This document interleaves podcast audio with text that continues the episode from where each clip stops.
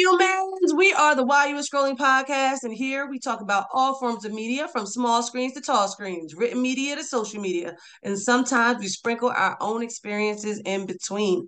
So let's begin with an introduction. Today, oh, sorry, I am one of your hostesses. My name is Tamaya, and I'm joined by my lovely co host. Please introduce yourself. Hello, everyone. It is Ariana. Hello, Ariana. And today we are doing our bookmark biddies, Enders play read segment. Basically, we read a book and we want to talk about it segment. Um, so wow, where we invite you, sorry, I'm all over the place, the audience into our book club choice of the month. Some of us read while others, such as myself, audibly enjoy. So without further ado, while you were scrolling, we were reading or listening to Iron Flame, the second book in the Fourth Wing series by Rebecca Yarros. Ooh. So excited, much anticipated. I survived barely. barely. Um, before we get into it, spoiler warning as always. This book yes. is in our past now, but that does not mean it's in yours. So please be warned, spoilers are coming because who's got the time to literally censor themselves at that point. Yeah, no, go somewhere else. Go somewhere else. Go somewhere else. We have so many other episodes you could be listening to right now. Like stay right. this one if you have not read this book. Okay? Exactly. so, quick question. Judging the cover, sharing share your reason, girl. Um, what do you think about this this cover versus, you know, because I feel like you know bookies we we have to get excited about the smallest things here just to keep us going, keep us salivating for what's coming next. Right? I mean, the cover. Like, yeah. Did it give you any indication? Like you know how some I feel like there's sometimes some hidden things in the cover that gets you kind of thinking, or what was your initial thoughts of what you were going to get from this book? Rather, the cover literally says "burn it down." Like. So I'm thinking like the world is going up in flames, okay? Mm. Either Violet's gonna lightning strike the hell out of everything, whether it's Xaden, oh, I Xaden, or you know, fighting or whatever the case may be, or her dragons are like. So the, I mean, the cover itself pretty much has Tairn and Andarna on it, mm-hmm. and just something on fire. What the hell do we know? Like, what is it? I don't know. So, and I don't think anyone really cares at this point because absolutely not. We're gonna read it. We wanted, this. we wanted what was inside of it, right? Precisely. Now it could be, but, you know, yeah. I was about to say. Now that you've read it, do you see any hints or thoughts about the cover that kind of correlate with what we just went through? Because I feel like I do. Okay, well then you tell me what you see. I'm gonna take a peek at it now. Okay, like initially at first thought, you see the two dragons on the cover. And first off, I would think, you know, um, well, one they have is black, the other one looks like kind of gold. So you're thinking Andarna in the middle, what have you. We find out a big old secret about Andarna. And the fact that she is kind of like featured in the center of the cover now, and she is like the center story, the seventh breed that you know was like what? Because they've always in this in this world or universe anyway has always known as only six breeds of dragon. And she is the seventh breed which is why her parents ain't around.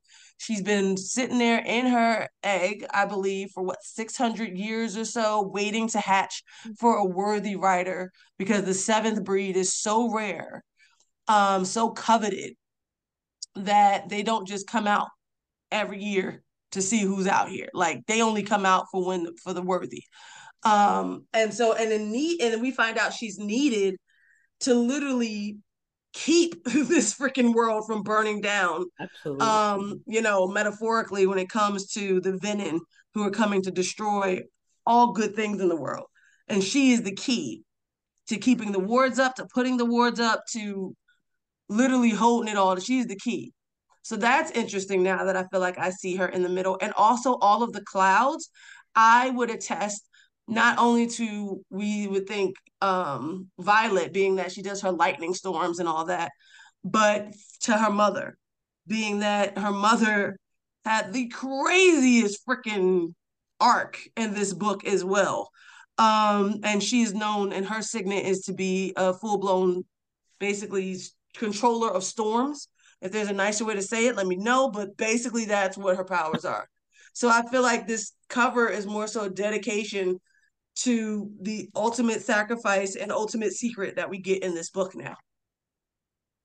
I 110% agree now that I'm like looking at it again. And actually, there were a few references to clouds in this book. So mm. the Venin approaching looked like clouds. Yes, with um, their gray wings, right? Violet uh using her power to uh essentially magnify it and get it to take out more than one venin. Mm-hmm. Um, she used clouds to do that. Right. Then yeah, her mother, which is a I don't know what you would call I forget what her signet is specifically. Right. She controls the weather. So she's X-Men Storm. and Andarna is the key to it all, literally. So it makes much more sense now why she's in the middle. Agreed. And agreed. then Tairn flying around her like her protector, you know? Yes. Oh, that is yes. Yes. Yeah. So moving on down the road, world building, at least in this regard. We already went through a lot of the world building and seeing the world that we're learning in fourth wing to understand where we are. Because you know, the first book of a series is always going to be super explanate explanative. I think that's a word, but explaining all elements of the world we're now in. But Rebecca Rue, and I say that because my good friend, my good best friend here, Ariana, just to let y'all know, remind y'all, Ariana is a speed reader, speed reader demon. And your girl is a slow, I am like, the turtle in the story. I am the turtle and she is the hare. Okay. And so new meaning this go around. shut up. Ariana will send me a recommendation that is a necessary read, or we'll have it planned out. And this heifer will finish the whole book when I'm on chapter two. And so it's a struggle, y'all. And I'll call her in full disarray as I go through all the motions on my own. But technically, she went through them on her own too. And I'll call her cussing out, fussing out, talking about all the things I'm feeling. And she sit there on the other line, just being a supportive best friend. But at the same time, she wants to throttle me, and I can hear it. I can feel it. Because she wants to say so much and explain so much. But she's like, "You know nothing, Jon Snow," is what she told me. Yeah, you were and, you were at certain points in the book, and it was just like, "Oh, I think I know what's gonna happen, and this and that's gonna happen," and I'm just like rolling my eyes the entire time because I'm like, she is so wrong, and I can't even say anything. You know nothing, Jon Snow. I mean, I'm gonna say some of my predictions can still come to pass. So, no. Oh we'll see. We'll see. If any of the predictions, I'm gonna try to remember them to say some of them on this here podcast, but at the end, but if any of them come true, I'm be like, let's go back to the, the records. Episode two, Iron Flame. So yeah, I say that to say in our little world building segment, typically we don't have to talk about that in part two because we already know everything. Rebecca Rue, because she liked to change up the whole game on us we had huge revelations in the first book, Fourth Wing, and learning, which I kind of sensed, because anytime you're in a world where you and you have your main character, and it's supposed to be like at least four to five books, and the main character is like, "This is the way the world is. These are the bad guys. We are the good guys." Da da da da.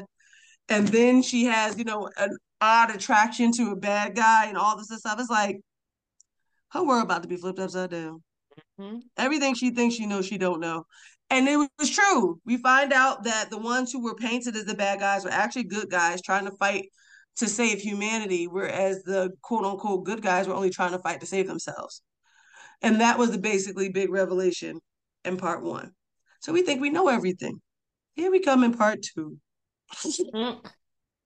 Psych. Take your mind, make your booty shine. Not only I used to love saying that. Not only, I'm gonna put that on the shirt. Not only, we write that down actually.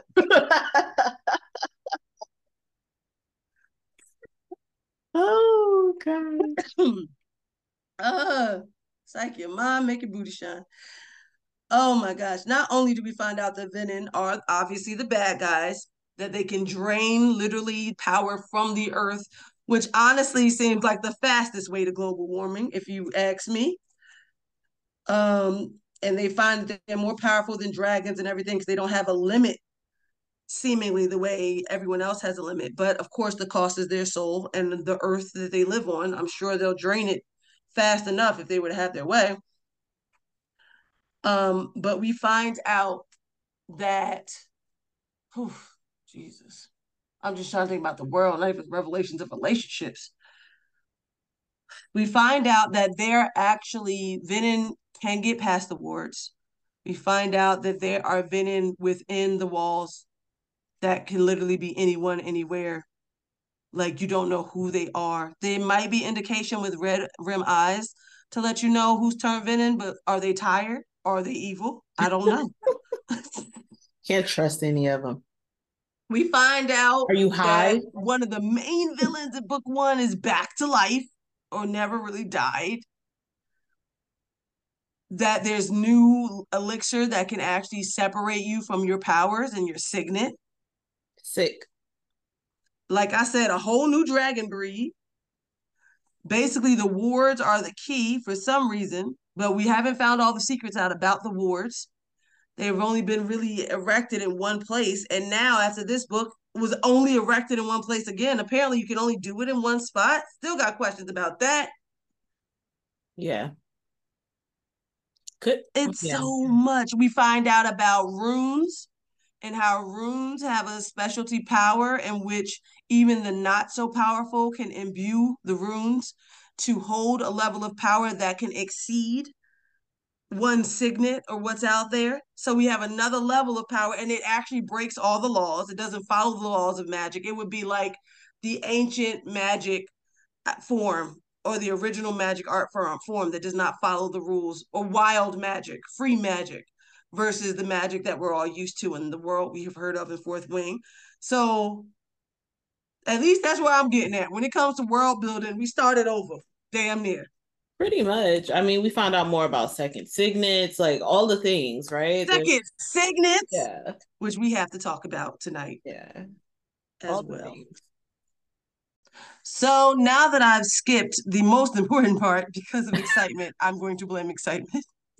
Definitely went into two extra segments before we even got to the synopsis. Excuse the heck out of me. Ariana, you'll go. All right. So we start with a quote from our favorite Zaddy.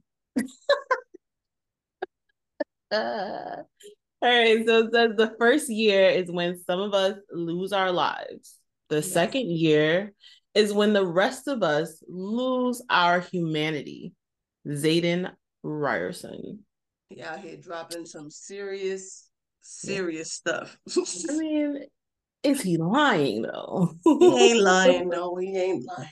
All right. So then it goes on to say everyone expected Violet Sorrengail to die during her first year at Basgiath War College, Violet included. Mm-hmm. But threshing was only the first impossible test meant to weed out the weak willed, the unworthy, and the unlucky. Mm. Now the real training begins, and Violet's already wondering how she'll get through it is not just that it's grueling and maliciously brutal, right. or even that it's designed to stretch the writer's capacity for pain beyond endurance. It's the new vice commandant, Varrish, who's that, his that. personal mission to teach Violet exactly how powerless she is unless she betrays the man she loves. Although Violet's body might be weaker and frailer than everyone else's, she still has her wits and a will of iron. And the leadership is forgetting the most important lesson Basgiath has taught her.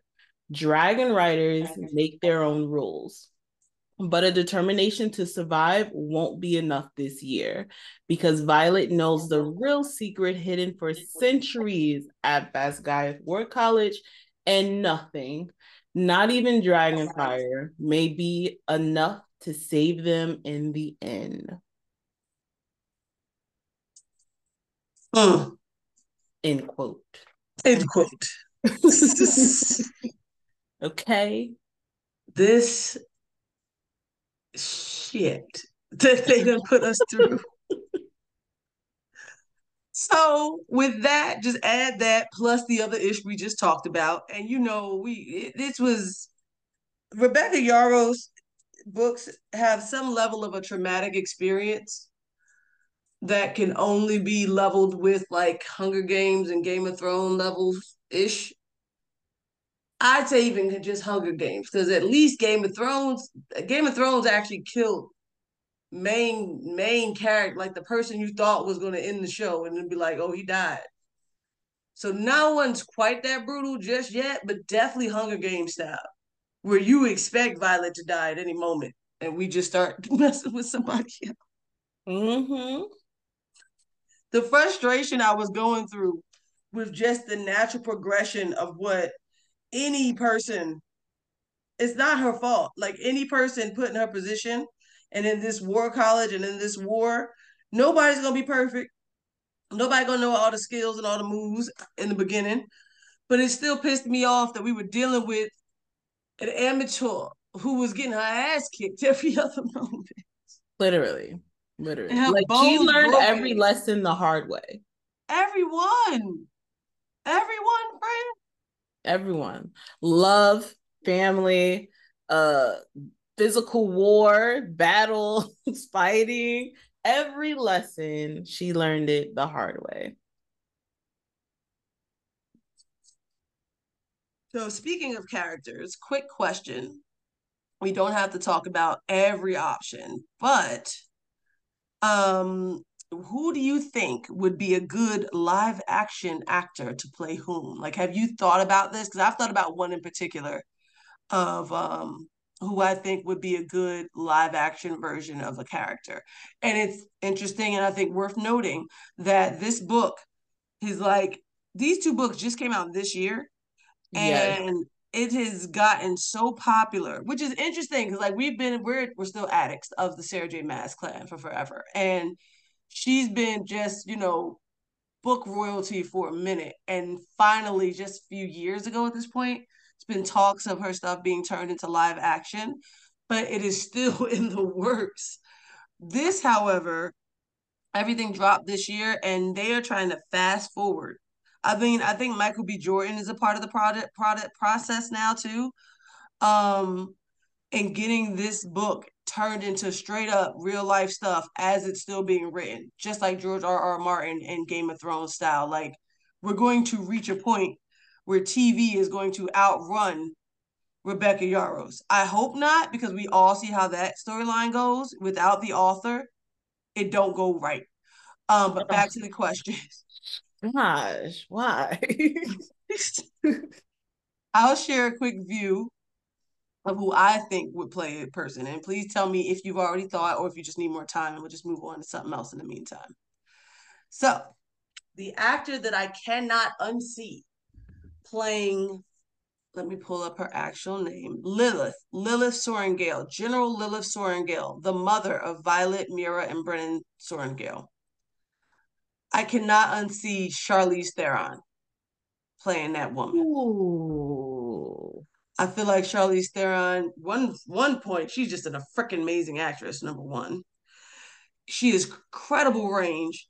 And I've seen her in enough action films of films in which she is just leadership from Mad Max to Old Guard, where she can just put on the hardest face, but is also the most striking, beautiful face, but can be super ruthless in the eyes. And I feel like Lilith Sorrengail just screams that. Like I can see her saying all those lines and it being just absolutely perfect. I, that's my that's my big. I haven't thought of any of the characters, but I see that.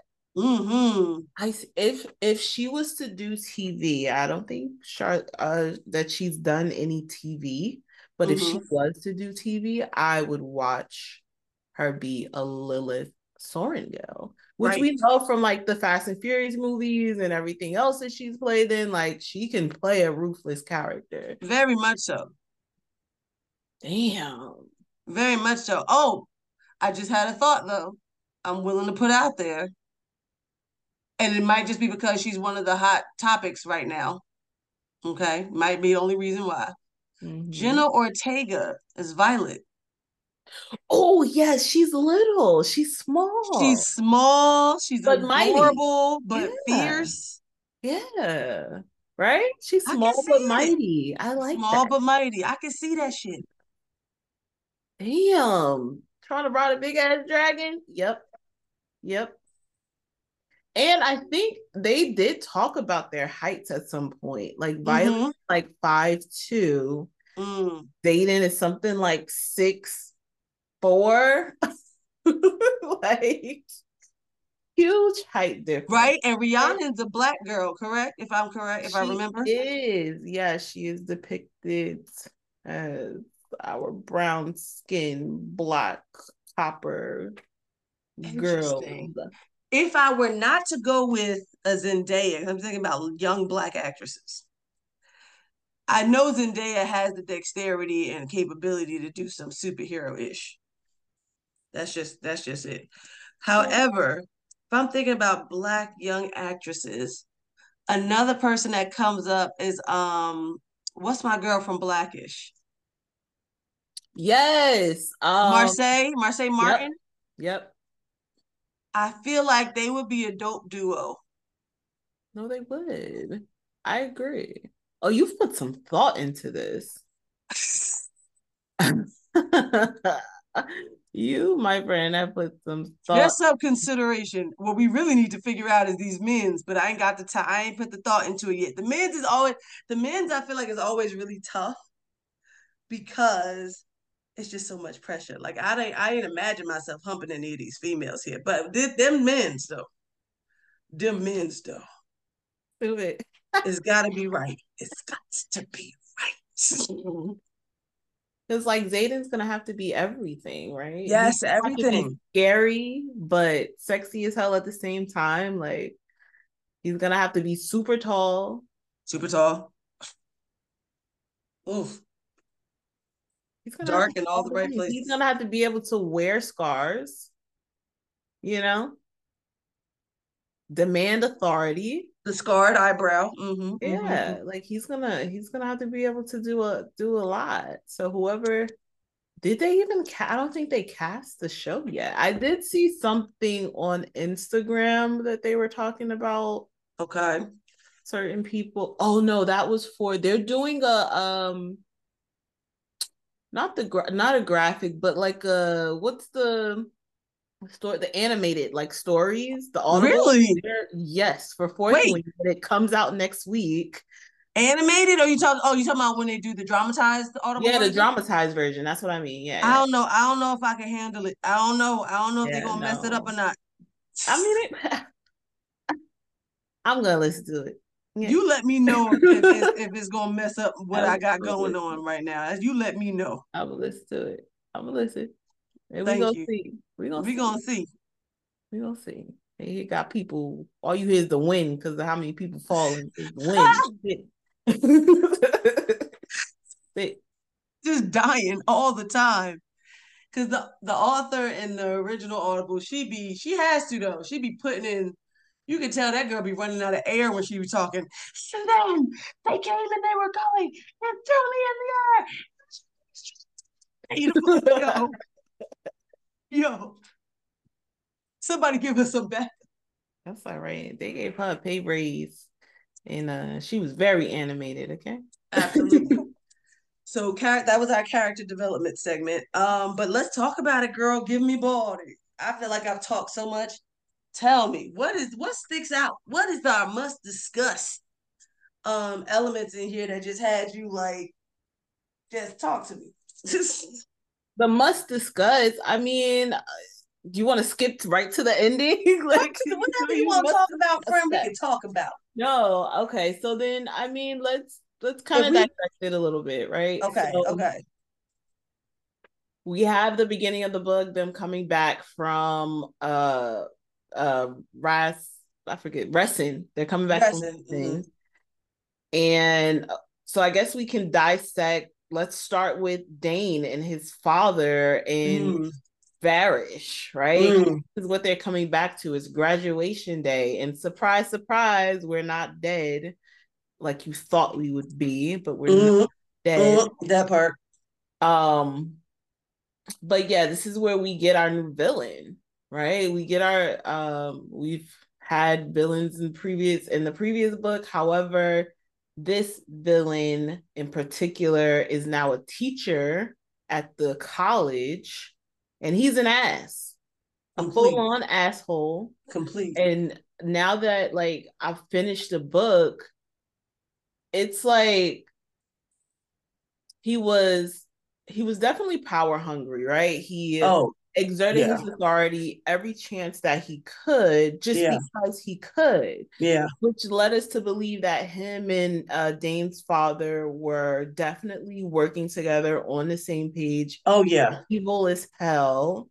Absolutely. But it also seemed like he was trying to pull information as well. Like, so during the, um, the the interrogation part of it, right? He's like, mm-hmm.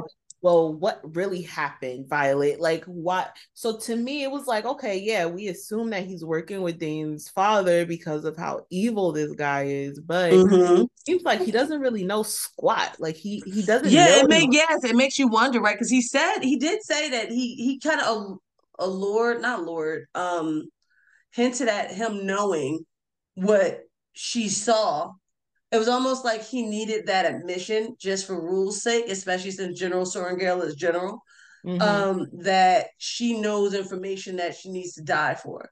Because it's like, how do you not know when your best boy is Aetos? You're hinting at it. You seem to be, you know. Mm-hmm. And and even when he had Dain like reach into her, her mind towards the before we got to part two, he was very much like wary of letting him know I'll be able to explain everything to you after. Like he knew that he was going to see some stuff that he needed to implicate her. Yep. You know what I mean? So I he knew, but it was like he needed her to say it to get that, you know, execution order in place of well, we can't let her go now. She knows knows. Mm. He was such a dickwad. The man almost killed her multiple times, threatened her multiple times more. It was just like Yeah. It was horrible. And I mean, so I still don't trust Dain, right? I am Ooh. still on the fucking Dain train, okay? It's fucking Dain. Every time I see his name, I'm like, fucking Dain, okay? I'm still on the fucking Dain train. And like now that we've said that out loud, it sounded like, okay, Varrish doesn't know shit. We know that Dain's father is like he knows everything. Yes. And Dain now supposedly knows everything. Right. And what his father kill Varrish so that he didn't have to tell him, or what did he kill Varrish so that he could protect Violet? I, I just don't trust him. I'm sorry. I just don't trust him. I do. I do. I have been changed. I am I am what's the word? What did we say? I might have to die on this hill. You seriously. I might have to die on this hill. It is not sitting right with my soul. I have been changed. I accept it. Dain is good peeps. That's where I don't know. He's like it. he touched her face, like literally on the page, like 80 times, cups her face, cups her face, cups her face, cups her face. And he's like, Oh, I only I only accidentally stole the memory. I believe him. Liar. I believe liar. That is a lie. I believe let look her. I believe. No. I do. Then why did I, she make a point to point out every time Dain touches her face? To keep us wondering the same way she got us wondering now about this second signet. This have to know how to cliffhanger us to keep us thinking a thousand things that should not be thought. I believe him. I do. I believe him. And mainly I told Ari I believe him because our boy Xaden says he can read intentions. Okay, everybody. But... One of the big uh, ace cards or joker cards in this whole series is the fact that we don't know everybody's signet until we know it, and when you know it, it's like damn. So a lot of people are acting and doing stuff that we don't really know the implications or how deep it is until we realize what power they've had all along. And we find out a big old dropper that um that Xaden not only controls shadows, but has a second signet because he's matched with a direct a, a dragon who also bonded with a direct family member. And so his second signet ends up being what's it called, girl? An insin intrinsic intrinsic. Basically, you're able to get in and read people's mind to a certain degree, but his version of intrinsic is hearing their intentions. So he knows what moves people are trying to make, if they're being true, what their intentions are, whether to turn you in or whether to trust you. And because he allowed Dain to live, when he had every right and reason to kill him and nobody would be the wearier of it, like Violet be upset for like two seconds, but she'll get over it he let that man go and bring him to secret land, which is, you know, Aretia. They ain't gonna let that happen if he ain't if his intentions ain't right. And it's not like Dain knows what old boy signet is to be able to morph his intentions to cover his ass. I no one Dain, knows. I think no one Dain knows. has impeccable mental shields. I think for what for Dain's signet, he has to have very strong, impenetrable mental shield, and I think he has fooled everyone. Okay, I think including he fooled everyone, including me. Okay, friend. you're telling me that this tattletelling, rule abiding, fucking Dain is now all of a sudden a rule breaker. I don't think so. I think he killed that right protect his daddy. And now, now when you say it like that, it make me double guess myself. I think that he is a mole. I'm telling you, okay. I'm telling you, they got a mole in their midst. I think that he has impeccable shields and he is I think that his intentions at that time was strictly towards protecting Violet, not so much. Her secrets necessarily. Oh, you know what I mean? Like it was I I can't let Violet die. I still love her. But she I wanna, I'm trying to think her. who would Dain be. I'm trying to think who would Dain be, but I'll think about it. I'll think about it get back to it. I'm gonna find a tattletale. I'm gonna find No, you're not freaking tattletelling actor snitch moral like this this person where their principles rely solely on their moral compass like they are not going to break the rules like that is like that you have to live that life in order to play that character. Well i don't think so. I think he's he's redeemed himself personally. Mm-hmm. he also gave up everything he's ever known too. You saying it in one way like well he would never. And another way it could also show it could go one of the two ways. It really can. It's either he's full on ridiculously, you know, skilled trader, or he's full on like, yes, he's deciding to um, follow through and be the person he should he should have been all along. They, you know, because all the young generation basically seems to think they know what's right, and it's to fight for everybody, not just for themselves. Whereas for some reason, all the older generation well, you know what? That ain't even questionable because let's talk about the real world real quick with climate change right now. Old generation can't be trusted with nothing. So let's touche, touche. I think he's on the right side. I do think Aaric is the type that is actually going to do what you think Dain is doing. I think Aaric can't be trusted, personally. And I could I could definitely see that too. However, mm-hmm, mm-hmm. I feel like so I'm I'm on like theory overload uh you know TikTok, Instagram and everything you else. are. you got um, a head start. One of the um at the beginning of the every chapter there's some type of uh reading or synopsis to yes. something that happened in the past or whatever the case may be. So one of them refers to this ancient king and you right, know, right, right, right, right. Okay, go ahead. Like I think that his role, like even though, and he made a point to say, like I, you talk about, you talk not about even next in line, Aaric, yeah. Like I'm not even next in line. Like I'm fourth in line or something like that. Like he made it a point to say that, and I kind of feel like okay, his family's gonna die and he's gonna be king oh, it's always good. it's always good when the one on the right side ends up being leadership. There you go. See? It's like um, what's my boy name? What's my boy name from uh Last Airbender? Zuko. Zuko. Like you always yeah. want the one who's turned against the evil to be the, the one on the chair. Mm-hmm.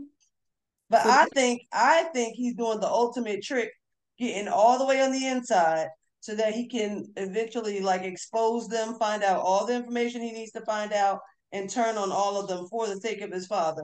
I think it's deeper than that because the fact that his daddy don't even know where he's been all these months is ridiculous. Very true, and it's like okay, I get it. He's an adult.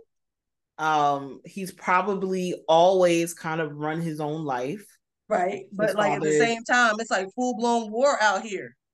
It's like Everybody needs to hold their families close. Mad deception. All your soldiers are like betraying you. You would think at this point you'd be like, "Hey, you need to come back from vacation, bro, because we got some things going on. We need to lock down." But see, I don't think his life has changed much because he said that his family knows about it. Like they know about Venin, they know about all these things that are happening. So it's it's almost like it's just another uh another day for him, but now he's putting himself on the front lines, so to say. Like he's putting himself out there to uh be a part of the revolution. Now, did he know he was going to be a part of the revolution when he went to Basgiath War College? I don't think so. I think he just wanted to become a rider. But now he is a part of the revolution and now he knows more information. Now he knows about the journals. Now he knows about the seventh uh dragon den and the, the, seventh rider he knows all of these different things now. So that puts him in a place of power i think so i mean honestly it could go either way he could be a mole. He could go back, take all of this information, go back, and then, you know, tell his father what's going on. But at the same time, he could definitely be like, okay, I'm ready to step up because I, I think his family's going to die. Fair enough, I suppose. Fair enough.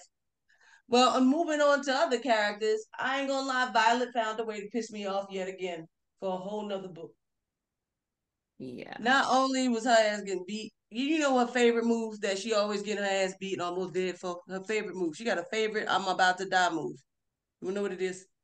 What is it? Yes, friend. Yes. Uh I don't know. There's so many. It's, eh, they they swept their feet before I could see and then I was on my back in seconds. Oh yeah. Oh, when yeah. knocked out of me. When I tell you, she has been swept up from her feet at least eight times in this book. At least eight times. And mind you, she's the one who's closest to the floor. How is it that everybody is constantly putting your ass on your back? You should be able to duck that shit at some point. Do I mean, a little hop. She's little though. In her defense, these are some big motherfuckers that's coming. That's her. what I'm saying. You can see that long ass stanky leg from the back yonder, and yet they always find a way when you right next to the sidewalk already to get you down there further. Oh, ma'am, God. you would think out of all the moves she. I hope by the last book, at least by the last book, is going to be a line like, and then they swept their legs. They thought they had me, but I hopped. Like what's that? What's that old game we used to hop and skip over the? Oh yeah, the thing that go around your ankle, right? Yes. like I want at least one line to be like, you know, they always got me here, but this time I got them. Something, just once. So, but mostly she was frustrating me because Violet's character, and again, technically it's not her fault. Character building wise, it makes sense. Violet's character has been put down, belittled, you know, as this weakling for the majority of her life until she's proven herself otherwise with the Rider's Quadrant. And that insecurity is so deep and so consistent that, like, even the description of her has always been of lesser than, pale, sickly, uh, silver hair, weak body, small. And it's like when you have characters like Cat in this in this book talking about like, you know, he's gonna want a real body soon. And I'm like, yo, who is this frail character? Like, and it's like I I be thinking she's obviously not this thing. But because we're in her mind and this is her story, we're being fed so much of the negativity of who she is and what she is. And then she lets it perpetuate further with her relationship with Xaden. Like every time we get over a hump, she find another reason to be insecure and upset. And I get it. I want my man to be honest with me too. But I tell you, I've had a similar conversation with my husband when we were young, and it was like, ask the right questions and all that, all that type of. It comes to a point where you want me or you don't. it comes to a point when she's I, seeing I him that. every day. She wants him. She's missing him, but she's just like fighting every instinct about it because, and then, and he doesn't even love me anyway. This man has shown you in every way that he is obsessed and loves you, and somehow you found a way. Though? I think so. I think so. He though? I think so.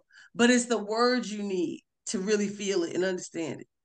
I'm i like, mean, damn. we we read that book, The Five Love Languages. Everyone needs something different, and Violet needs words of affirmation and all those different things. So, which is I, fine. That's what you need, but also stop acting like this man ain't absolutely. He didn't say it yet, so you know. But the fact that she'll be like in full denial, like he doesn't even want me like that. He only wants my body, or he just said it. I'm like, you were saying stuff that is obviously untrue like obviously untrue. And then he lets you know, I want the I love you words back, not the I want you. And you're still like, but well, I don't, he doesn't love me. I know he doesn't because he never says. Man almost died. Mm. I know he almost died for me, but he doesn't love me. It's just, he never says. I'd be so frustrated, and I might be wrong. But who can young tell love. me I'm wrong? Who can tell love. me I'm wrong? We all wrong. Young love, right young love. She's very insecure. You mm. and, and she's very insecure. Like it's just she does talk herself out of a lot of situations. She was very whiny um in this book. Very oh whiny. my gosh, right? Um at least in part one. Damn. Yeah, she was she was, she definitely was. I feel like based on some of the things that we have uncovered about what Xaden was not telling her, it's like, oh, some of her villains were were, were valid. Yes. some of his reasoning made sense. You know, it really, really did. no. And then when you already and then I, yeah, concept that you're weak, and then you have this concept that you're weak, like you just you don't feel a hundred percent like securing your looks and then you encounter the ex and she is that everything part. she is what that you part. would define as a woman a powerful woman she's beautiful she apparently control her freaking like how perfect made for royalty all the things yeah, she's. We royalty. find out Xaden is in fact royalty. He's not just a leader of a rebellion, yeah. but technically the heir you're not equals. You know, you don't feel like you're equals. But even though she's like, we're in her head and she's like, she seems so small. Xaden is like a full on ass man. He's like, your ass, your ass, your ass. And I'm like, well, does she have an ass? now, ass, that. I noticed his addiction with her hair depending on your culture, having an ass means two different things. can, oh, mean, can mean completely different things depending on in that culture. okay. So true and yeah, she does. We do stay in her head a lot, and it's it's more frustrating that even when it's proven to her, that I think that's what really gets you. When it's proven to her, she finds something else to whine about. Just like in Fourth Wing, she was complaining that she has no signet, she has nothing, she has two dragons and nothing to show for it. Then we find out she is one of the best signets ever. That is so rare and so incredible, and she goes back to her room and sulks because she wish she was had something less. Ma'am, shut up accept your gifts, blessings, and shut up. Now, here we go in this book. What I really enjoyed was the fact they bring Cat in, which is the ex, the perfect ex, who um, we find out isn't even in love with Xaden. She just wants his crown. She was meant to be royalty. She was raised to be royalty, and he is her key to that. Not to mention, he looks great and knows how to do what he knows how to do in bed, some of which she taught him herself.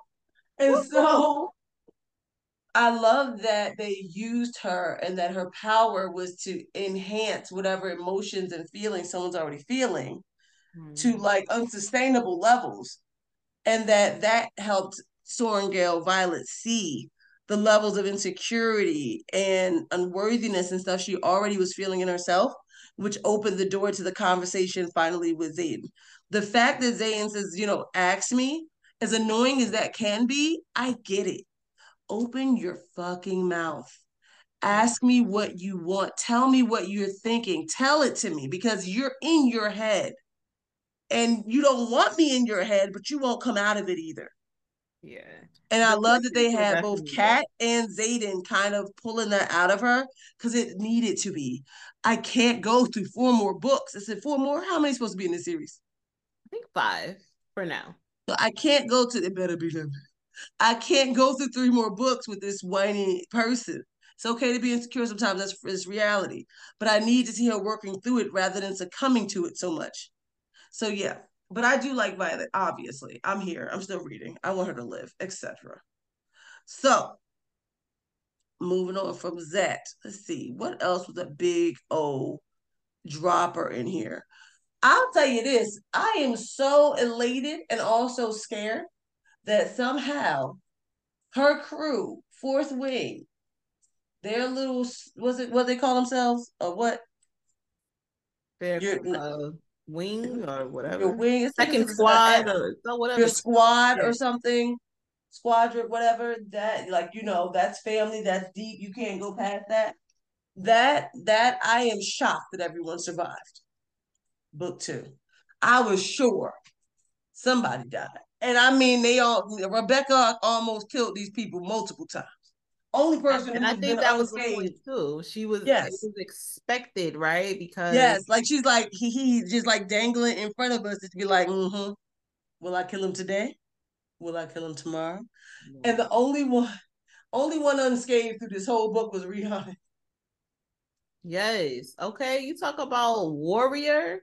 She was jumping on dragons' backs. She was like, "Tairn, I'm coming. I'm coming right over here. I, I don't care if you don't want me on your back. I'm coming." She's a beast. Okay. I quite enjoy her. I I really that I'm excited to see who she ends up being casting wise. Uh, but yeah, Ridoc and freaking Sawyer be out here just dang near dying multiple occasions. It just was too much. Yeah, Ridoc definitely had that was Ridoc on the mountain, right? So the the one scene where he might have definitely lost it all, like they were trying to climb this mountain. Cat, they have all of the um griffins riders. and uh not riders, flyers. That's what they call flyers. flyers. Yeah, griffins can't fly to that altitude, so they literally have to walk up this mountain. Mm-hmm. And they're walking it together, right? The and the flyers as a symbol of them like working together. Correct. I believe that's what it was in mind. Yeah. And they get to a point where there's like booby traps in the freaking rocks and stuff. Like, what the hell? What the hell? Right. So now, you know, Violet's little and then she's with someone else that's little. And they're like, how the hell are they going to make this big jump? They figure it out. They engineer like some type of system to get them across it. Mm-hmm. However, very similar to um the gauntlet um issue yeah. exercise. Yeah. The um the flyer that was coming in behind Violet like tripped up or something like that, and next thing you know, Ridoc has spears coming out of his side. Like it was just a really really bad situation. Traumatic, bruh. Top of that, now you have Venin. Okay, just you know, a swarm of Venin just in case you or wy- wyvern, whatever they were, like the wizard, yeah. whatever. Yeah. yeah, like coming towards them on this mountain full of clouds, like couldn't see. So there was so many. Ridoc gets arrowed up by the contraption booby trap and yeah. damn near dies. It was just Sawyer gets his whole leg eaten up by the end yes. of part two. Yes. So I don't know how much help. I mean, nothing against the disabled, but in this war and in this world, I don't know how much help he can be. Well, I I don't know, but it depends on his signet too. Because uh, do we know his signet? Like, yeah, he's so a many... metal. He's a metal thing. He can create metal out of anything, right? Oh, so then he'll still be useful with his signet. Because he'll create a metal leg, but he can still ride. So maybe um, that's yeah. it. He'll just need a harness. Yep. Just like um freaking Sorrengail Violet. Mm-hmm. Mm-hmm. So very interesting. I'm shocked everybody survived. I'm shocked they all lived through that. That was a surprise that I didn't know she would gift us in book two, because she is quick to kill some people off. I was sure our good old Sloane would be the next in line to be sacrificed to the book of Yarros. Um, Sloane is a character who ends up being Liam's little sister. And gosh, was the beginning of this book just emotional with all the references back to Liam. Um, Ari, you said you even saw a part in which it talked about Jesinia and Liam had a night. I I missed that completely. Where do you see? Yeah, this? so um when they come back to in the beginning of the book when they come back to the college mm-hmm um Jesinia, she's like, Yeah, I heard about like that, that, that.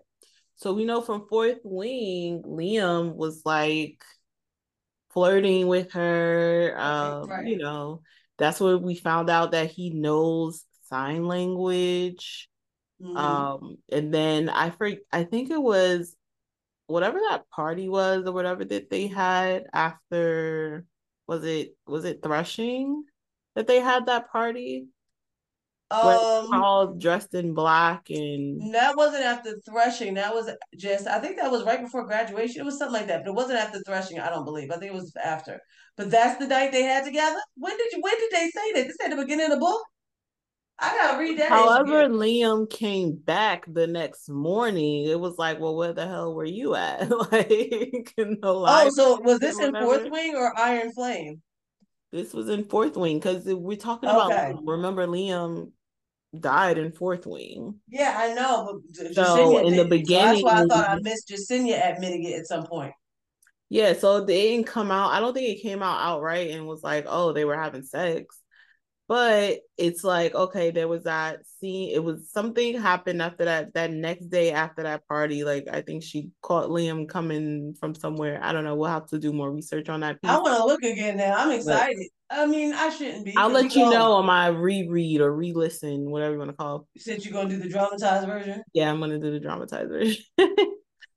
um, but yeah, so I do know in Iron Flame at the beginning, Jesinia was like, I heard about like that that that. Right, I remember that. Yeah. Depressing. So, okay. Very depressing. Very depressing. And Sloane Sloane's hatred towards um Violet as a result and just that whole storyline and arc, that was it got emotional a few times when Violet decided to break down and almost told Rhiannon everything, but really just ended up telling her um the process of like just having him dying in her arms. It was just like she really she really did us dirty with that Liam death for sure. But I almost have her pegged and figured out. I feel like like that first book was so ruthless and so many people died that we had a chance to like get to know. And the second book, it's really like um Xaden said, First book, we lose our lives, so just get used to death. But second year, we lose our humanity. And I'm okay with that. I think I prefer you lose your humanity because the way people was dying off in Fourth Wing was beyond. I think I'd rather you go crazy. I think I'd rather. And spoiler alert, Xaden literally loses his humanity. Literally. Literally. Like his soul gone. So here's where we are at this point. We have a storyline. we have a storyline in which, after going through all this and everyone survives by the grace of something in this book, somehow,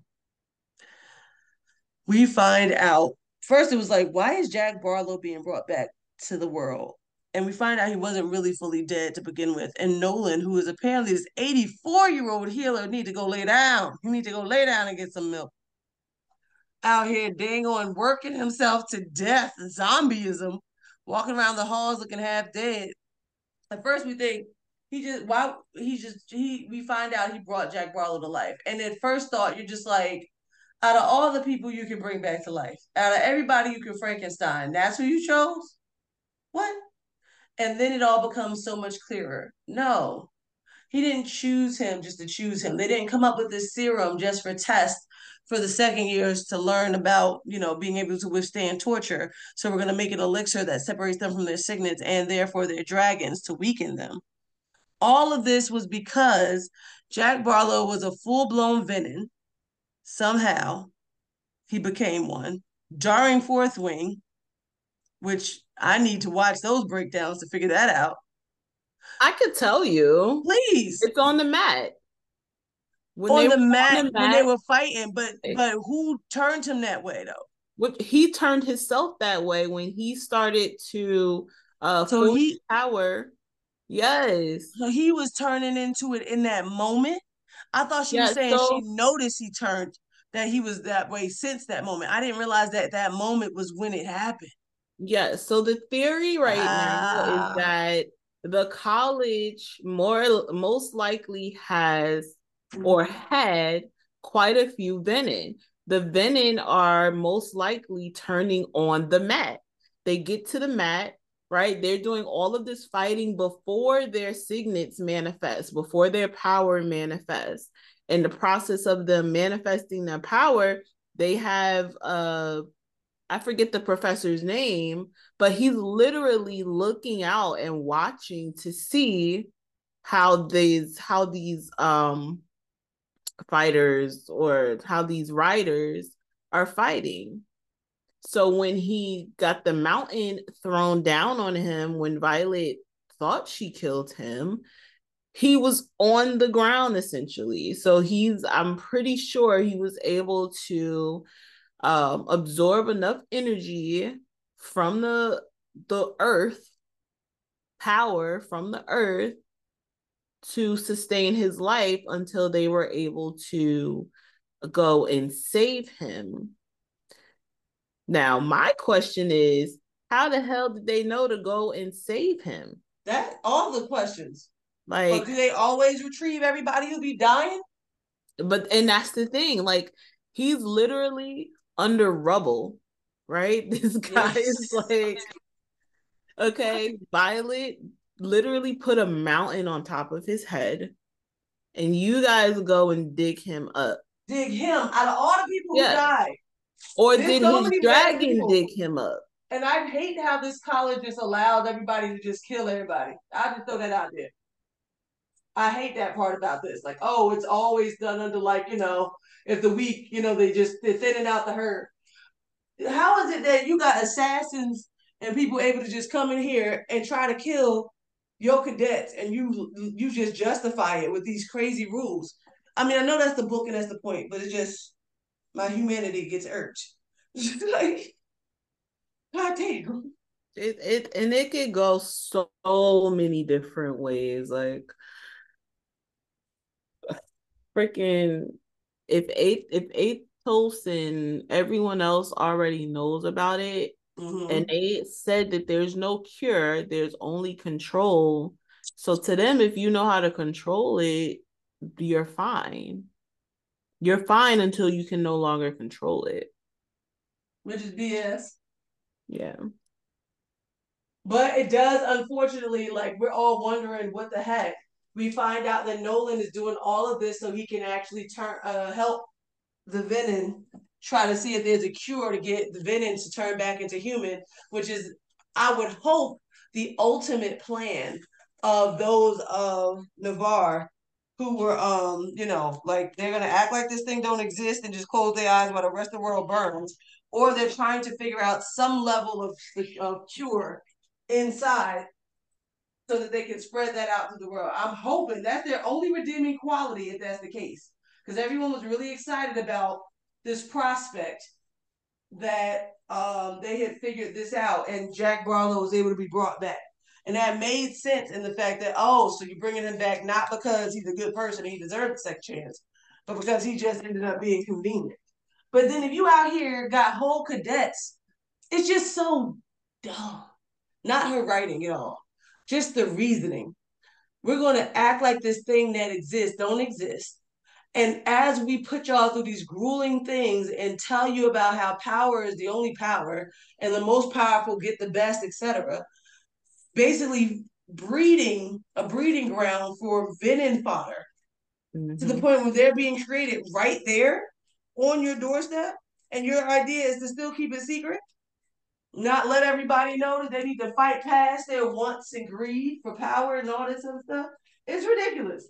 Exactly. And then and then it's like, okay, so we all know that there's like a theory around uh Lilith being Venin herself, which I didn't know that. You, that you is which we know she she can she has like control. Like she is a general. Like she has control, like serious control.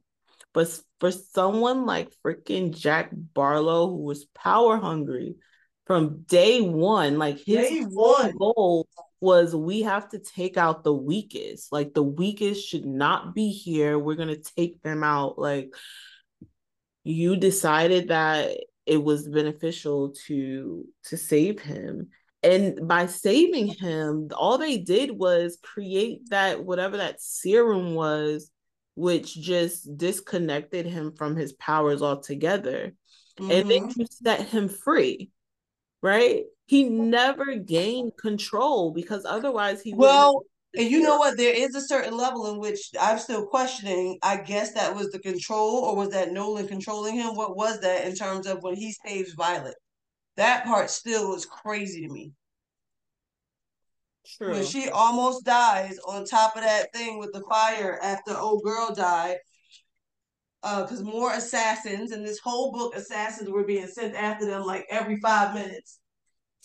Um, at least on part one, because Aetos was not beat for them spreading the information about the venin, so he just sent assassins with the messaging: "Secrets die with those who keep them." Blah blah blah blah blah blah. Um, and he's the one who saves her. She is surely about to die, and Jack Barlowe is the one who comes and saves her. So it's like that has the only reason I can think about that being there is that redeeming quality. That this there's something that is hopeful there. It's not completely hopeless because he sure enough didn't have to do that.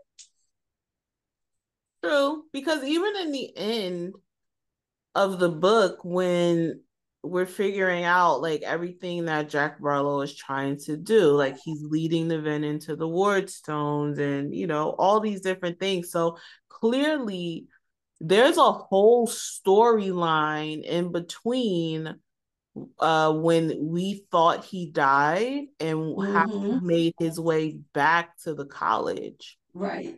So, you know, we're just speculating that, you know, the school got him or his dragon got him, but maybe he was found by Venin. Like, we don't know yet.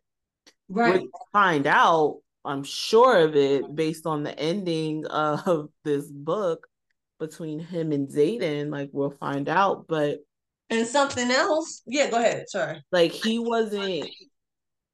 His end goal was even in that that um when they were at the Wardstone, like he wasn't he didn't come after Violet. At least I don't I don't recall him coming after Violet. Like he was like, no, I'm just gonna put this flame out on this Wardstone and kill my dragon. Kill my dragon. You know what I mean? So he's had opportunity after opportunity after opportunity, but she wasn't the goal anymore. Hmm. Right. And it's probably because he's like, why do I need to, you know, waste my time on Violet or the school, period? Like, I have all the power I can. The whole thing is power. And apparently, they just want Violet and Xaden's power on their side, which so far they got one for 2 Mm-hmm. They got one for two. Depressing. I was sitting there like Sgaeyl, bruh, we chose you. What you mean? Sgaeyl was out here like Tyra Banks. I was rooting for you. We was all rooting for you. And here you go. And what was the point? I don't understand Xaden's transition. I really don't. It's not like that. Like, what? How was that going to save your girl? You getting into this mess? Did you figure that out? Maybe I read that part too fast or listened too fast. Of by him pulling power. Yeah, like he was about to. It was just so like you either die or you pull this power so you can stay alive, so she can stay alive. Because that's the only thing I can think of at this point. Right. So I mean, I that's kind of one of my theories for Violet's second signet too. Ooh. Um, because because of the fact that they are we know that they're connected because their dragons are mates however this was a different type of power exchange where Xaden was able to give his power to Violet essentially wait what what the hell did I miss this time because he was pulling power from the earth. He's like, so Sgaeyl was like, no, don't do it, don't pull power, right? And then uh-huh. Um don't yeah, don't pull power, whatever. And he's like, she's like, I chose you. And then um and he's like, she did too, basically. Yeah. Like I want her too. She chose me too.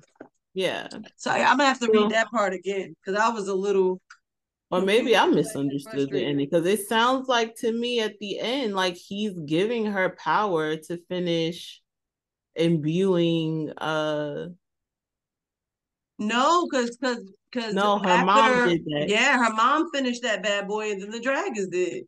So I'm gonna have to read that over again to see mm-hmm. exactly what the hell, because that that's just I mean, I'm sure it was reasoning and all that, but it was just like, and then the frustration of we find out that both of these people are not as much as Xaden and and and and Violet love and share and trying to learn how to share things, neither of them were sharing their dreams. And I could tell, I think we all could, from Violet's consistent dreams and how they seemed to just seem real, real, and like somebody was almost inserting her themselves into her dreams that this was more than just a nightmare. But Tairn didn't recognize it. Xaden didn't recognize it. And then we find out that the same dude who been showing up in Violet's dreams telling her his prophecies of how she's going to let them in, let the venin in for love and all this other stuff. Xaden was saying that he's here for me because he was having similar dreams and they wanted him for his power too, and that he would turn for love. Mm. And if mm. they would just share their freaking, but that would be too perfect. It's, it's, three more books we gotta have. But I'm just saying, it was just like, oh, this could all be so simple. think through, but I was, you know, the ending for me, and I know we talked about it previously earlier this week when we were talking about, like, I was telling you about me reading it on my Kindle. and like it's telling me I'm I'm 90% of the way through and I'm like there's no way. There's so much story left to tell. Like there's so much shit happening right now. Like we cannot just end the book right here. And then it's like 95% of the way and I'm like but they're still they're still fighting. Like there's no way. Like this book is about to end. So I mean in that respect, the ending was definitely a little rushed. So, I mean, that's probably something that we're going to have to re listen to. And because I know that what happens in the ending, I've literally been sitting on the last hour and a half of the audible version for like six days. Like I have pushed play because I'm just like, I can't. I absolutely can't. But now I need to because now I'm like, did I completely misunderstand what the hell happened for Xaden to become Venin? Like, why did he? That was fast. Like, was what fast. was the what was the point? Unless right, was he seemed to, get... be dying, so that's why I feel like that might be the thing. Oh, it was oh, like, yeah, and he knows if he's dead, then she's dead, so he'll do it to keep her alive. Yeah, but at what plausible. cost, bruh? Like, it's so many, so many things. And I was telling Ari how I felt like whenever and I felt like this with Fourth Wing when I'm reading her books, I'm like she is throwing a lot into this book. Like I had found at least two, three different ways she could have ended it. She could have ended it here. She could have ended it there. She still got three more books to go. She's given us so much, but she still got three more books to go. And it's like this chick is setting up such a world and such an event that by the end I'm like, all right, touche. We needed to get that out the way so we could do the next. You got a lot in you, ma'am. You got a lot in you. I think I prefer not knowing how many how many series people think they're gonna have. I think I prefer not knowing. It's something about knowing that the next book you don't know if it's gonna be the last. I think I'd rather that ignorance is bliss. The fact that I know every book I'm gonna read that ain't the fifth book is gonna leave me on some level of cliffhanger, and I'm just like, where can else can we go from here? Girl, I think in the fifth book she gonna leave us on a cliffhanger too. She bet not. I feel because she is very good at it. She, she bet not. Very freaking good at it. I She'll don't keep everything right, and then the last two pages. the book. She cannot end the book with it being the end. She must leave you with more, but she's not going to give you any more. Like Sarah J. Maas is known for having like the last hundred pages or so just being this epic clusterfuck. Rebecca is like, I'm gonna give you the last two pages to yes. just your whole like, mind. I'm gonna wait till the very, very, very, very end. This is why I was like, I was so. T- that was probably the fastest I've read like four chapters because I just kept like my eyes are like now I'm like tuning into like very specific verbiage and language and names, right? right. Forget the the backgrounds and the rocks and all that shit. Like I'm going through and I'm like, there's no way we're about to end this book. And like it was it was definitely giving like that chapter in a court of uh wings and ruin and Rhys was dead. Like it was given that it was given that like what is happening? Mom has died. You know Xaden's on the brink of death and we don't know what the hell we don't know where mira is. Like it's just all this yo, stuff. we got to do a moment just a moment to acknowledge yo mama lilith dying? Mm. i told ari yesterday i'll tell y'all today. I knew I, I had figured out at some point in this book because I think last time I thought she killed the daddy. But this book I figured out and accepted she did not. She loved that man and she loved these kids. And when she shows up right when part two is about to begin and tells, you know, Violet, you know, the whole deal. And like, why would you think I put you in this this this place, this Rider's Quadrant, and all this? And all the answers that were like, we were looking for this like a whole book ago. Mm-hmm. It was like she's none of her kids were going to forgive her while she was living. It was official. She had done too much stuff and put on too much of a hard face to get through and to have them ensure their survival that she had unequivocally destroyed the relationship she had with her children. I didn't see any type, it would take the three books for there to be any type of level of reconciliation at this point. So it needed, she needed to be killed in order for them to have any type of closure when it comes to their mother. And that was the most epic death of I told you I'll do anything for my kids. Don't believe me, just watch. Okay. Mm-hmm. Usher, watch this. Like all of the things. and she straight out had little Sloane come and rogue her powers X-Men style so she could put it to imbue this storm, this stone with her storm powers, kill her and her dragon. I don't know if she killed the dragon. Killed yeah, herself. her and the dragon, because she was pulling power from the dragon. Kill her and her dragon for them kids and then had the nerve to end it or begin the next chapter with a cute little thing talking to her husband in a, in a missive baby most generals want to die on the battlefield but you know me i'm gonna die for these kids when i tell you i was snotting snobbing in the middle of the night like 12 at night in my kitchen in the dark like god damn from from leo to mama. I feel like every book you fit to do this. I'm gonna have to have me a box of tissues next to me in every book at the end because you can always do this ish. You're gonna keep doing it too, you trifling. So now do you have anything to say about that before the final question I want to ask you? No, I think I think we've made our point. All right. Final question. There is being that Andarna is the second dragon to Sorrengail Violet. And and she no longer has the time travel abilities, but she is manifesting her fire. She is a whole new breed. She is about to be a beast. Tairn already gave her lightning. What is your thought, or what, what do they say, prediction or theory, fan theory of what her second signet is or will be? Because apparently you said that the fiction world the fandom is saying that or rebecca is saying that it was already shown in this book without being said. It was. So i mean there's a few things. So first let's talk about violet's first signet so we learn in this book also when she goes to Eurasia that it's not just lightning, it's pure power that manifests in the form of lightning.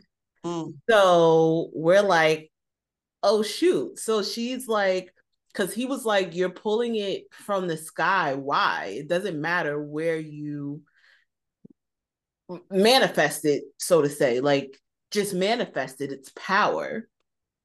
So there's that. So a couple of things happen in this book. So one of them is Liam coming back um after she was well she he showed up twice mm. and she says like it seems like you're very real like you're almost it's almost too good to be true that you're here right now.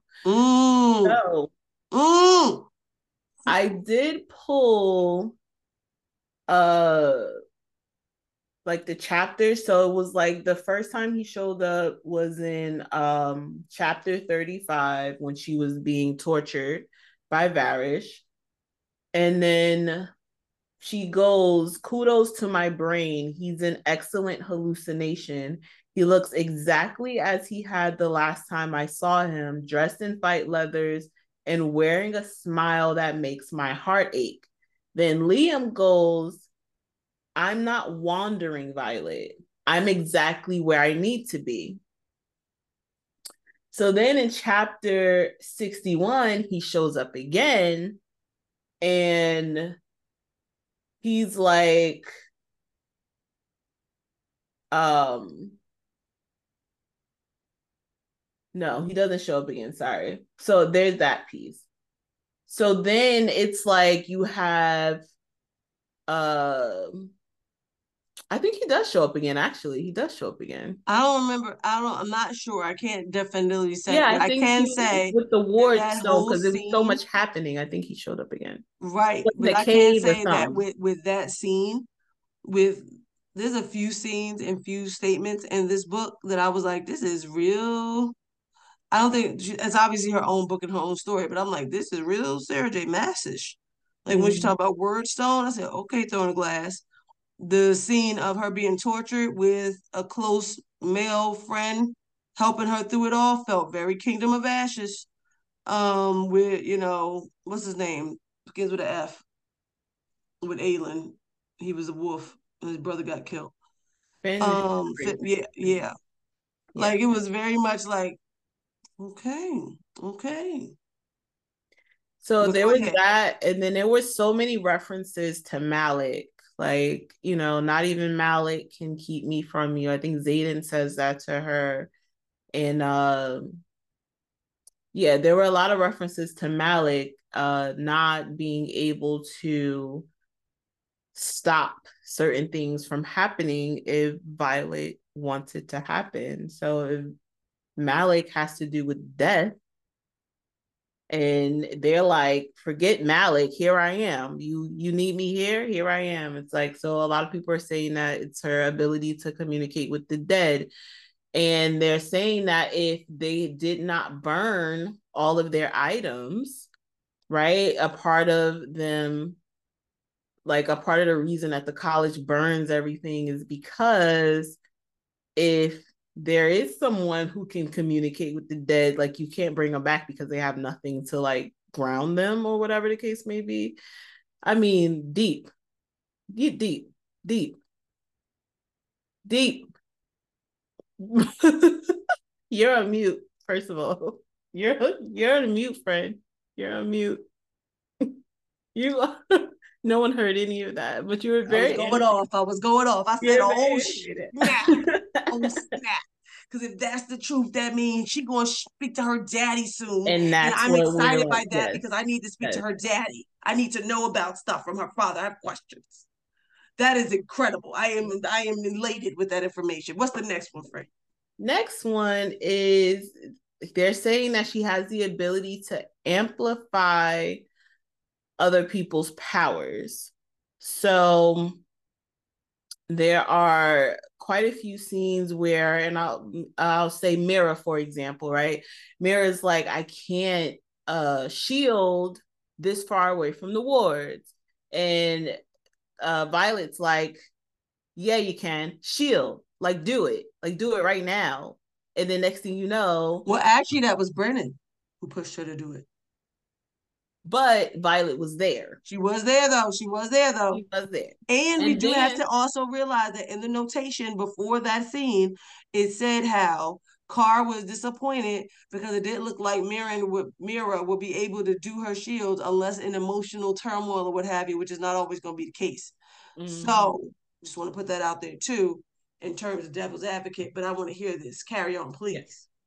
So then there's that, and then there's the uh who were they in that cave with? Was it Ridoc? Whoever's the ice wielder. So that's Ridoc. Ridoc, yeah.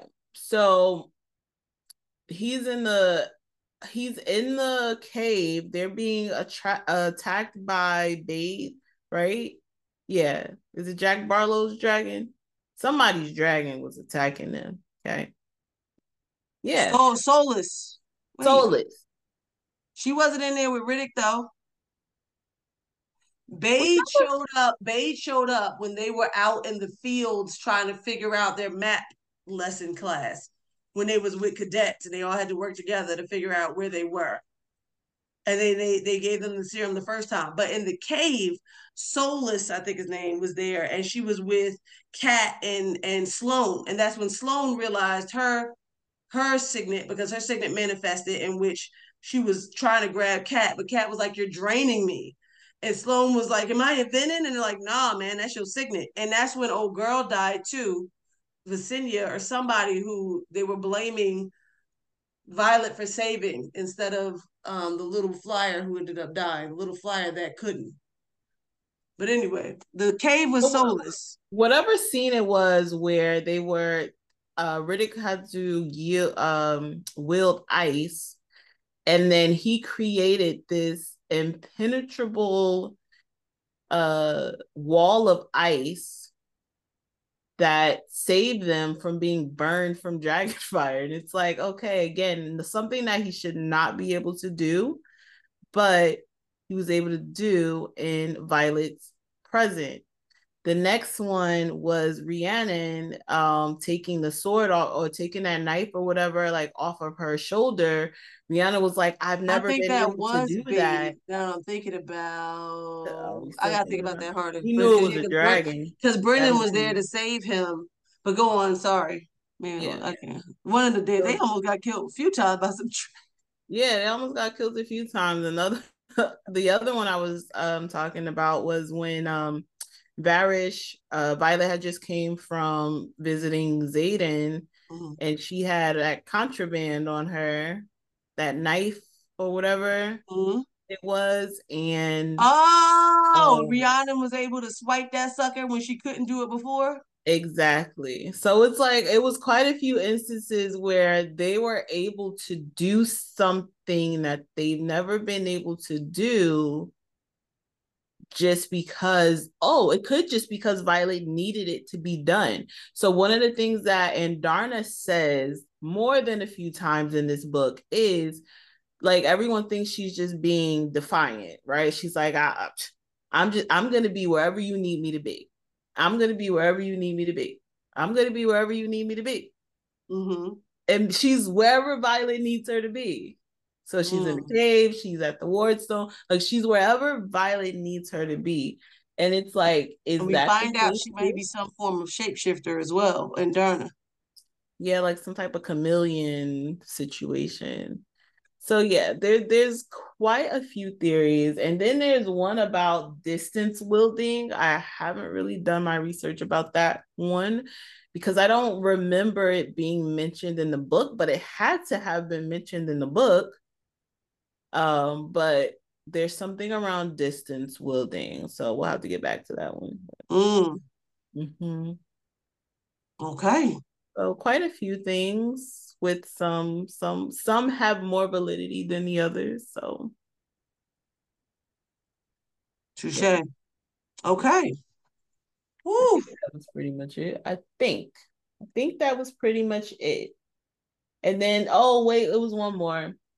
said that they think her ability to um see the future through j- dreams or um tap into other people's dreams or whatever the case may be. Mm-hmm. um but that is like they're going a lot of people are going back and forth about that because they believe it's just the sage. The sage's power correct. I agree to kind of you know just tap into there because he wants them or he's had contact with them um he now has the ability to kind of tap into that okay i think those are all pretty valid though so mm-hmm. we're gonna see how this goes i can't wait for that reveal that's gonna be a good one just the I fact that Rebecca see... is like it's there, you know. I yeah, you're paying attention, it's there. I like you, slick heifer. I can't wait to see where this goes. I can't wait to see how their relationship continues with him being full blown villain. Like so many questions that we are not gonna get answered, not yet.